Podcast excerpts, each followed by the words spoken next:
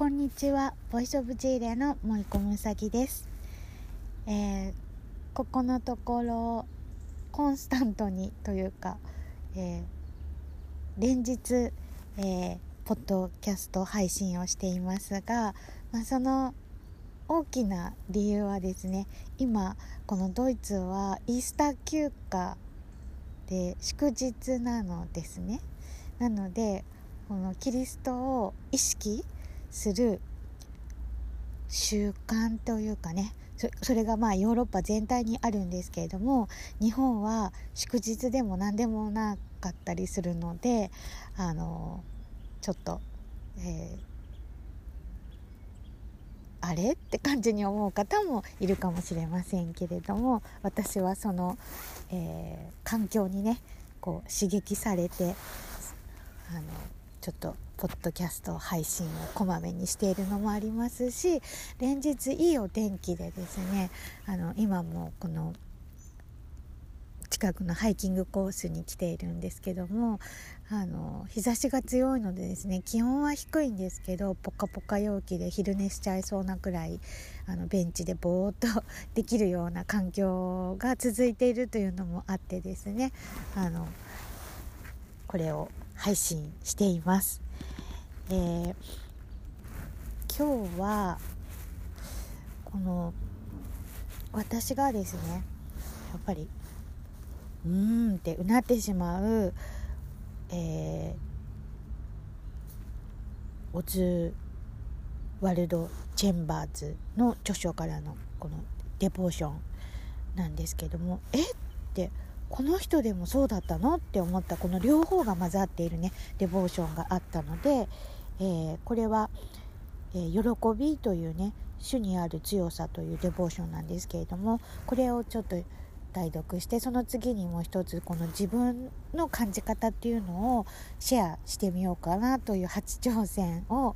えーしてみますので、えー、ぜひぜひお聞きください。そしてあのこれを聞いた方もね自分で同じこのデボーションを聞いてあ自分はこうだなとかああだなとかいうのをねよくよく考えてもらえるといいなと思っています。では読みます。神を信じる者が与えられる喜びは神が生徒に許される最も純粋な喜びです。同時に私たち私たちが実際神に与えている喜びがあまりにも少ないことに気づく時本当に恥ずかしい思いがします。私たちはある一定のところまで神を信頼しその後こう言うのです。ここからは自分で頑張らなくちゃと。しかし人には自分の努力ではどうにもならない時があります。その時こそ神の最善が働く余地が残されているに違いないのです。そして神を知る者が全知全能の神ご自身に確信を置くことを神は期待しておられます。私たちはイエスの弟子である漁師たちが学んだことから学ぶ必要があります。ナザレのイエスの大工がその漁師たちよりも船の操り方をよく知っていたことをです。イエス・キリストは私にとって大工ですか？それとも神ですか？もしイエスがただの人間であるならなぜイエスに船の舵を取らせるのですか？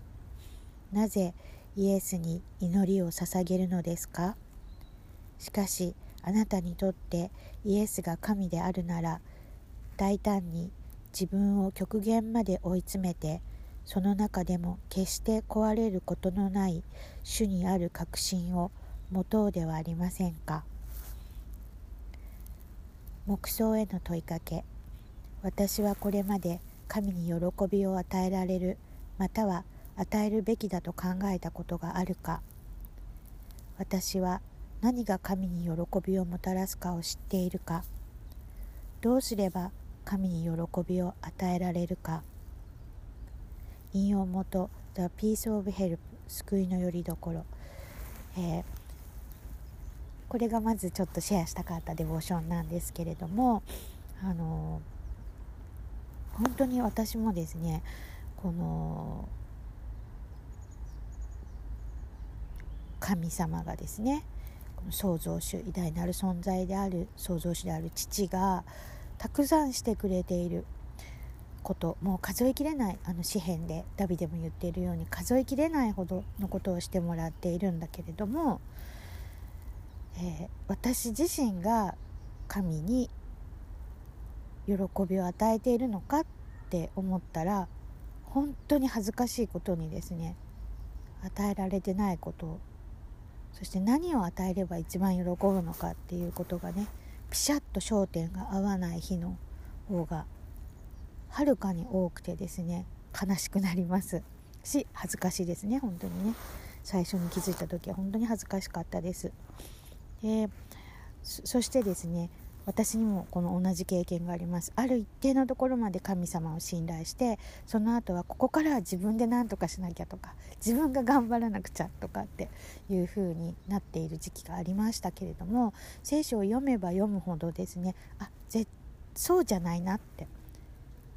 全て委ねる。もうそれは旧約聖書からもう、えー、新約聖書までね。あのあちこちに書かれてるんですよね。うん、私もそれを最初に知った時にびっくりしました。が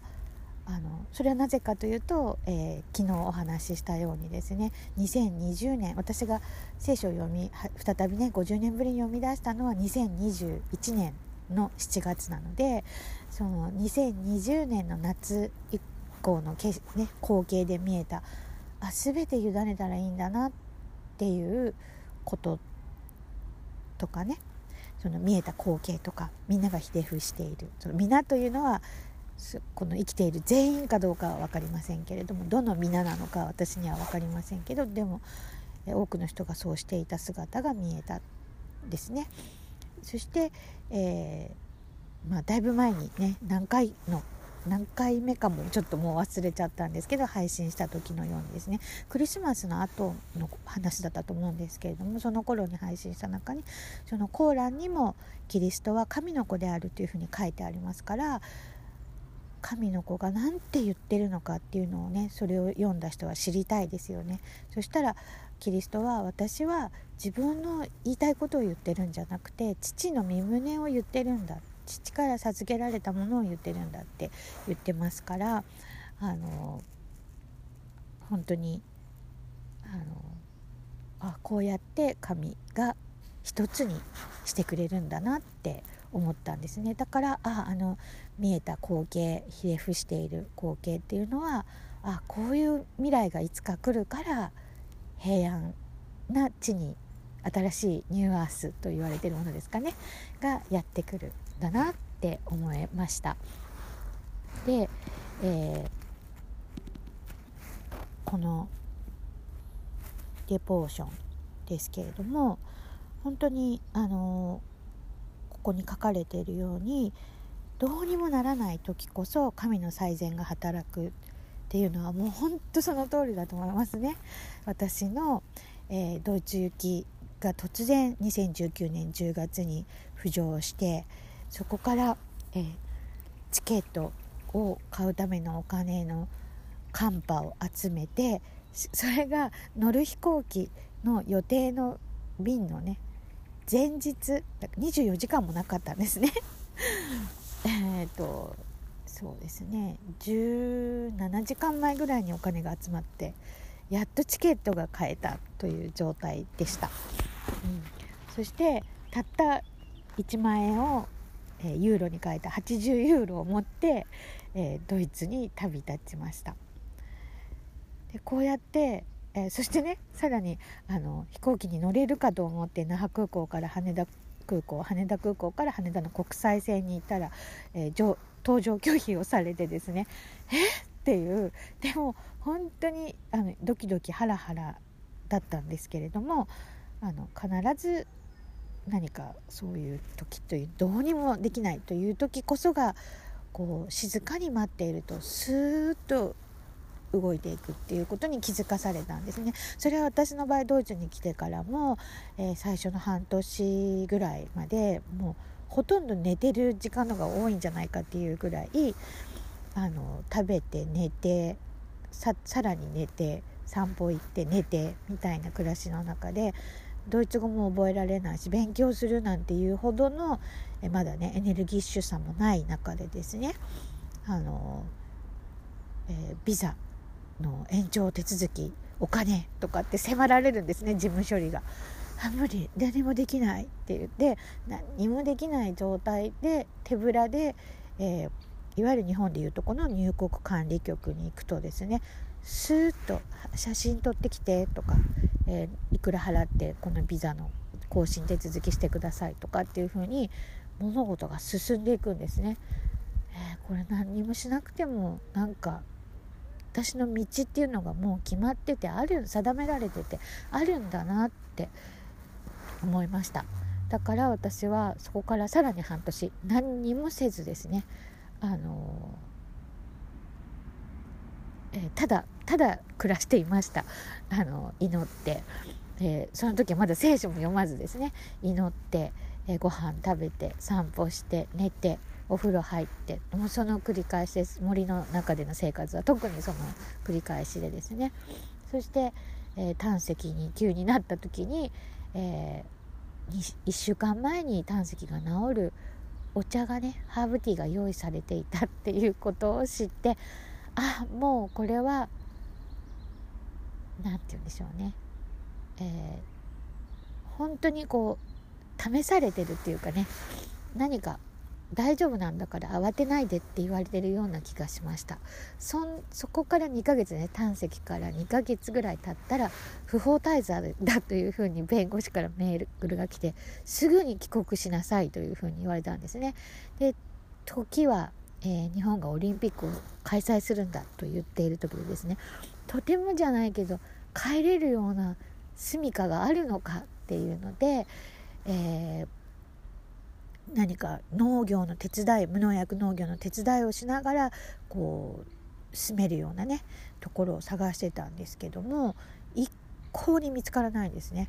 そして、えー、コロ中ですから、えー、そんな海外からね帰ってきた人がうちの村に困る来たら困るみたいな感じでですね全然受付がないんです。だけど東京に行ったら絶対悪化する、ね、この化学物過敏症が悪化するからやっぱ日本に帰るってことじゃないんじゃないかな。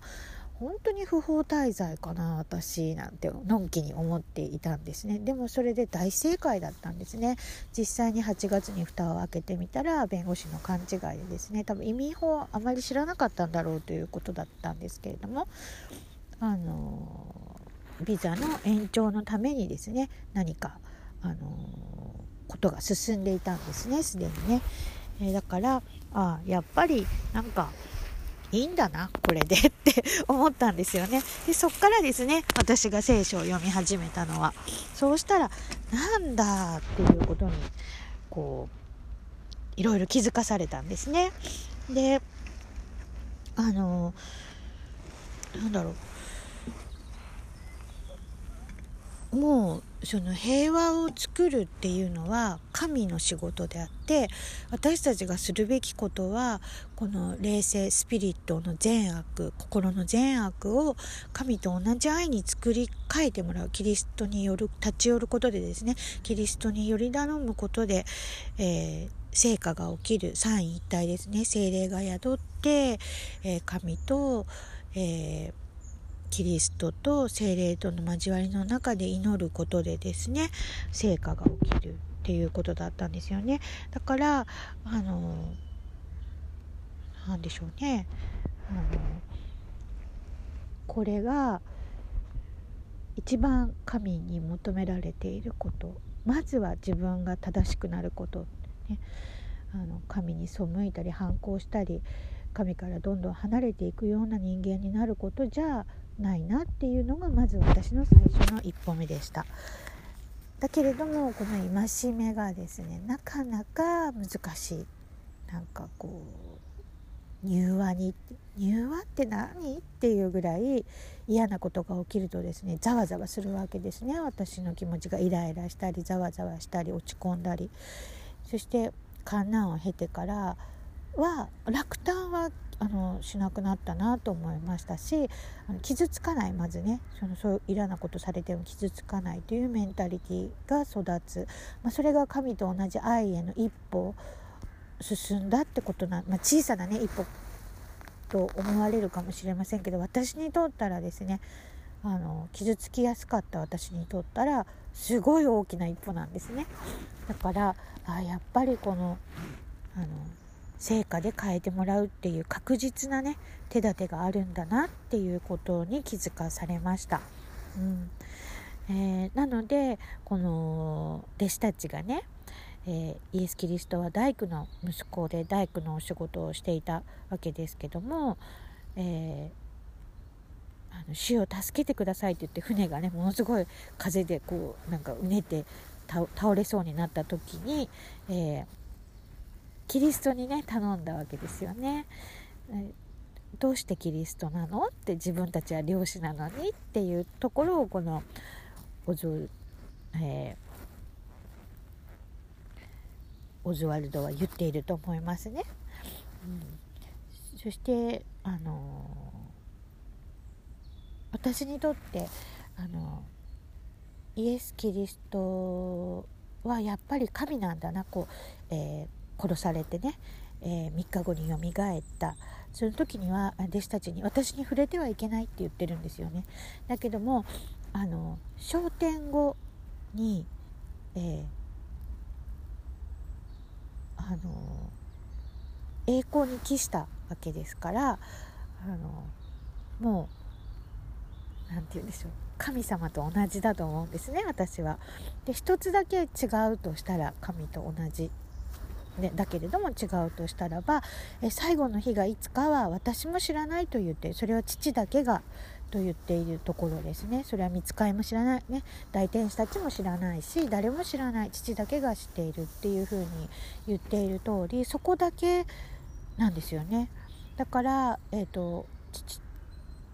父のものは私のもの私のものは父のものって言ってるのはそういうことだと私は思っていますのでやっぱりこの焦点してからあのもう人間じゃなくなった神になった神の子ですしね。そのコーランにもキリストは神の子であるって書いてあるように、えー、神の子ですしキリストは一つも嘘がつけない人なのであの自分はか、ね、父の神の子である、ね、父自分の父は神であるって言っているんですよね。で私たちもそれを信じたならばあのこの精霊が宿ってですね神の子としての道が与えられるだと思いますねだから、えー、詩篇でダビデ王がねあの自分の右にって言っているのはそういうことだろうなっていうふうに私は読みましたがあの10年もね簡単にあってあのどんどんどんどん変えられてったダビデオの息子ソロモンは本当にあの完全なる人だったんだなってつくづくあの信玄を読めば読むほどねいつも、はあ、すごいなって思いますね。うん、そしてあの本当に読み違えちゃいけないなっていつも思うのはですねあの昨日もえー、テモテの手紙を代読したところでですね、えー、親をねというふうにありましたけどもこの親っていうのは本当にあの旧約聖書もそうなんですけども神を崇めている親だったら親という意味にとっていいんですけどもそうじゃない親、え、つまり戒めを守ろうとしている親じゃない守っている親じゃない人を敬えって言ってるわけじゃないのであの日本のその神道の家族論をベースに読み解いたら読み間違いするんじゃないかなというふうに私は思っています。うんえー、それとですねこの木葬への問いかけ私はこれまで神に喜びを与えられるまた与えるべきだと考えたことがあるか私はありますね。あのいつ頃だったかな。聖書を読2ヶ月後が9月そうですね。その去年市のアパートに引っ越してからだと思いますね。かなり聖書1日7時間ぐらい聖書読んで聖書漬けで。今もどのぐらいかな。今は4時間ぐらいなんですけども旧約聖書なので私にとってちょっと難しくてですね。4時間読むとねもうぐったりしてしまうんですねだからちょっとこうやって散歩に出ないとですねなんかもう寝てばっかりいるみたいになってしまうので散歩に出るんですけどこうやって散歩に出るとですねポッドキャストで喋りたいという思いが湧いてですね 喋っていいですかって問いながらね喋っています。で、え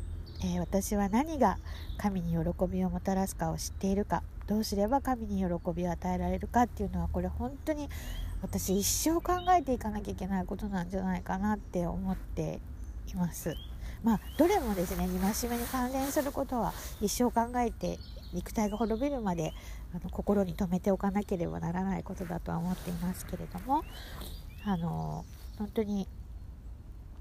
あのこれがね大切だなといつも思っていますだからつまりは、え神に栄光を期すという着地点が思考のポイントになっているかっていうところで祈りのポイントもですねそこにあの私利私欲じゃないかどうかっていうのがあると思いますね。それでもあのお救いくださいというふうに助けてってお願いする時はもう本当にどうしていいかわからない時なのであのこの、えー、神の最善が働く余地がね残されているっていうところではないかなっていうふうに私は思っています。うん、あ今日は、えー、日曜日ですが明日まで、えー、祭日でドイツはお休みなんですね。あの週によって違うところもあると思うんですけども、うん、あの私のいたし今いる州はねずっとねもうここから出れない。この大都市からどうにも引っ越したくても出れなくてですね。なんかここにあるのかなと思っていますけどももうなんかどこに住みたいとかねあんまりないんですね。唯一ちょっとドイツの中で行ってみたいのはハンブルグにちょっと行ってみたいなとは思ってますけどもあの先おととし南ドイツのボーデンジ湖の方にもあの住んでたのでに3週間ぐらいですけどだからなんかまあどこっていうのはないですけれどもあのフライブルクというね勇気の町には南ドイツのですね。そこはちょっと行ってみたいなと住んでみたいなと思っていたんですけどもまあでもあのー、なんだろうな。本当にえー、なんて言うんでしょうね。こう与えられてるんだなって確実にあの思うのはですね、えー、特に市の去年9月の市のアパートからだったんですけどもそれ以外ももちろん与えてくださったものだと思いますけどもこれはもう確実に違うなって何かが違うって思ったんですね。で本当に天井まで泥壁なんですよね。でこのようにやっぱり私が化学物質の体制が低いっていうことを分かってらっしゃるからそういうお家お部屋を与えてくれている今いるシェルターのこの大きな建物の、えー、アパートの一室も、えー、倍の広さになっていますけどやっぱり天井まで泥壁なんですよね。だからうん何でしょうねこの化学物質過敏症が感知することが意味が大きいことではなくって何かあるのかなっていうふうに私は感じます。それに、えっと、今この私がしている暮らしにこれ以上の化学物質が増えなければ寝たきりになることもないですしあの頭が何て言うの霧がかったりとかすることもないのでこれでいいんじゃないかななんて思ってるんですね。だから病っていうのは完治したからどうこうっていうこととも限らない神のねその身胸で神の力が働くっていうことに関して言うとそういうことはそのやっぱりこの環境とリンクしている化学物質と、えー、ストレスがミトコンドリアにダメージを与えて解毒機能ミトコンドリアの中にある解毒機能を遅らす。つまりそれはミトコンドリアの解毒機能が何か、え落ちていけば、えー、いろんな病気になるってことがもうこっちでドイツでは分かっているので、えー、なんてこの人間の自業自得この環境破壊人間の意のままに地球は父の創造主神のものなのに自分たちのしたいようにしている汚染していっているから、えーそれで病気になっているだけだよって言われているような気がしてならないんですよね。それでもここまで良くなったんだからもうこれでいいのかななんて思っている自分はいます。まあ今その私が自分がベストになりたいというものはそのメンタリティ冷静の善悪が愛に愛に愛に愛に愛に変わってくれることなのであんまり肉体のこのうんちょっとしたこの化学物質でうーってなることぐらいにはあんまりなんか重きを置いてない自分になってるっていうのも関係してると思いますが 何かまた途切れてしまいましたけれどももう一つデボーションを読んで終わりにしたいと思います。今暗くぼんやりとしているどんなものもある日輝くようにそして喜びに満ちてこれまで分かったほんの一部と同じようにはっきりする日が来ます神が私たちに忍耐強くありなさいと助言されるのも無理はありません。イエスが理解されたように私たちが理解するようになるまであらゆることが少しずつ光のうちで明らかになります。永遠のすべてを考える時神を知り理解しようとすることにつながるでしょう。そして感謝なことに私たちは神を知ることをこの地上で始めることが許されているのです。性別された生き方とは神を理解し神の御子の生き方を私たちの命ある肉体で具現化し始めるということです。神についての小さな知識一つ一つが私たちを言い知れない喜びで満たしてくれます。もし私たちが神を何かの一つの点においてでも理解できるようになれば主イエスが持っておられた喜びの何かを知ることになるでしょう。それは素晴らしい財産であり主イエスのご性質そのものです。黙想への問いかけ。神の啓示のゆったりとしたペースを私は楽しんでいるか。それとも手っ取り早く進まないことに苛立ちを覚えているか。神がお急ぎにならないのになぜ私は急ぐのか。知らなければよかったと思うことをどうすれば喜べるようになるか。パワーブライレントヘアテー。ガ私たちの輝かしい遺産という引用元のデポーションでした。私はこれを読んだ時にですねハッとしましたね。最近の私はなんか早く早く進みたいみたいなね。あのもっともっと愛愛のある人間になりたいなりたいみたいに思ってたんですけれどもまあそれじゃあ愛のある人間にはなれないですよね。で分かっているのに何か早くやりたい自分っていうのがあってああまだまだだなあなんて思っていましたがあの本当にこの静かでゆったりとした中に身を置くそういう時間を作るっていうのはあのこういうことにも気づかせてくれるなというふうにただ、えー、セーテル中でこのデボーションを読んでもですね私はもしかしたら気づけなかったかなと思います。まあ、それぐらいね未熟な私でもですね、えー、ベビーステップで着々と歩いているようにも思えるのでねあの本当に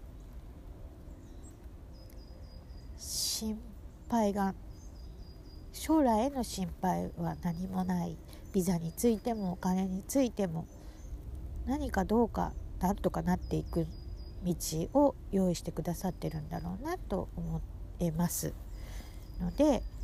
あの昨日もお話ししましたけど今日一日のこと以外何にも考えてないんですね。うん、まず、えー、食べること夜になれば寝ることお風呂入ることシャワーすること洗濯するとか本当にそれぐらいまず、えー、いい空気心地よい風この鳥の声とかねこう木々がささやくそっち行こうって思ってそっちに行って聖書を読む、えー、ベッドに寝転がりながら聖書を読む。そそそういう生活ですけれども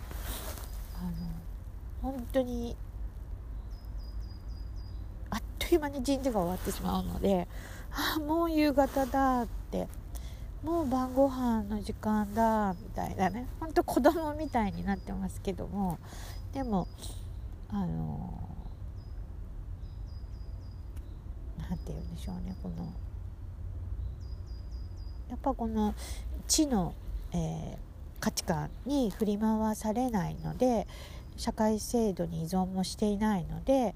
あのこれが強みになってるから不安がどんどんどんどん減ったのかなというふうに思っていますしもちろんそれは私の努力とかね何かではなくて、え神の大きな憐れみが私を祈るようなね、えー方向に導いてくださっている。私もまた祈れるようにまたお願いするっていうねこの求めることの繰り返しで日々生きています、えー、どうぞねあのマタイにもあるように求めようって本当に何でも求めて扉を叩いてねしつこくしつこくあの諦めないで祈り続けることは大切だと思います、えー、今日もありがとうございました。フィレンダンク。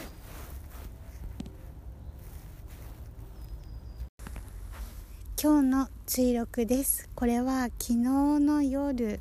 起きたことです。えー、7時こちらはですね,、えーとね夜の、えー、20時を過ぎてもまだ明るいんですね。やっと21時夜の9時を過ぎるとまあ暗くなり始める感じなんですけども私は最近ね8時20時ぐらいに眠くなるんですね。でうん静かなところでこうスーッと気持ちよく眠りにつきたいいなというのが私の理想ですけども、まあ、もっと上の理想はですねどんなにうるさい中でもスッと眠れたらいいなとは思っていますけどもあのー、このうとうとしたくなり始めたところにですねなんかキャンキャンキャンキャンキャンキャンっていうのがなんか始まったんで想像しいのがですね。でもまだ注意するような時刻ではない。外も明るいですしね。子供もあの寝る時間がちょっと遅れている家族世帯もいるような感じなんですよね。であの冬場はですねだいたいまあ早く8時には布団の中にベッドの中に入れる親が多いんですけどもあのまあちょっとそれが、えー、ずらしてしまう親御さんもいる特にあのドイツ人が少ないということも関係しているのかもでそんなんでですねあの想像しかったんです。で私はどう祈ったらいいかなと思って私の心の中はもう分かってるわけですよねキリストにも神にもね創造主父にも。なのでどう祈ったらいいか分からないんだけれども正直に言えばということで、えー、祈りました。で、えー、でも想像しくてうとうとしてるしまだ寝るには早い時間だしというのでベッドに潜りながら聖書を読んでたんですね旧約聖書のところを読んでいて、えー、う眠いのでやっぱりなかなか入っていかないんですね。あでこうなんか、えー、10行ぐらい読んだらまた戻ってみたいなことを繰り返していたらですねあの右胸がものすごい痛くなってきたんです。え何が起きてるんだろう何が起きてるんだろう？なんでななんでこんなにいつものじゃない。何年か前にあった痛みかなりな痛み。何これ？って思ったら一生懸命聖書を読もうとしてるんですけども痛い痛い痛いと思ったらですねシーンと静まって私のところがちょうど私1世帯しかないので、え廊下のこの共有部分のね扉を閉めるとですね本当に静かになってしまうんですね。でテレビルームにも人がいないとですねで住んでるのはそのそこは3階のそのそこのスペースは私だけと共有スペースのトイレと、えー、洗面バスルームミニキッチンという感じなんですけどもえっと思ってピタッと祈ってからね多分10分以内だったと思います。で私は読まなきゃ読まなきゃみたいな感じになっていかんいかんこんなんで読んではいかんと思いながらやっているのでそう静かになったことに気がつかなかったんです。であこれはもしかしたら私精霊の取りなしっていうものかもしれない。つまり神に感謝せよ、ね、ちゃんと願いが叶ってるよっていうので私が気づいていないからグッグッグッグッグッと右胸が痛くなったのかなって思いました。ですぐに慌てて「あありがとうございました。もうすぐ寝ます」って言ってあの聖書読むのをやめてですねあのすぐ祈ったらですねスッてその痛みが収まったんですね。結構激しい痛みだったんですけども。なのであこれが精霊の取りなしなのかなって思いましたね。本当にあの自分が祈ったくせに祈りがかな願いが叶ったのにあの感謝もないみたいなことにこうお知らせしてくださったっていう風な感覚になりましただからあの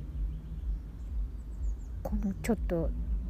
いけない祈り方っていうかねそういう感じだったなと思って深く反省したんですけれどもこれもまた私にとってはあの不思議な出来事の一つなんですよね。でちゃんとこのようにですねあの、えー、キリストも黙示録の中で言ってますよね、え私の愛するものを懲らしめたり叱ったりするというふうにですね、うん、そして罪人と悪人はなぜか分かれてね聖書って書いてあるんですよね。ここに注意して読むとあれって思うことあると思います。私たちは偽人は一人もいないというのだからみんな罪人なわけですよね。でもその中に悪人というものがいるっていうことをなんかこう示唆されてるような気持ちになりながら時々ねその箇所があるとあっと思います。まあでも精霊が宿っている限り精霊を取り除かれない限りですねあのどうぞ取り除かないでください私たちからっていうふうに私は祈っていますけれどもあの本当にあのダビデと同じですね詩篇の中にそのように祈っていますがあの昨日のはあって思わされる痛みでした。えー、今日の不思議はこの辺でどうもありがとうございました。フィレンダンク。追録の追録です。えー、自分で今日の配信文を、えー、今聞き返したんですけれどもなんか話がねあっちこっち飛んで聞きづらいの申し訳ないなと思いつつもせっかくデポーションの代読を、えー、2つしたのでこれ私はなんかなかなか重要なデボーションだなと思っているので、えー、このまま配信しました。ちょっと聞きづらい点があったかと思いますけれどもデボーションのところだけでも是非繰り返しあの聞いて参考になさってください。それではどうもありがとうございました。フィレンダンク。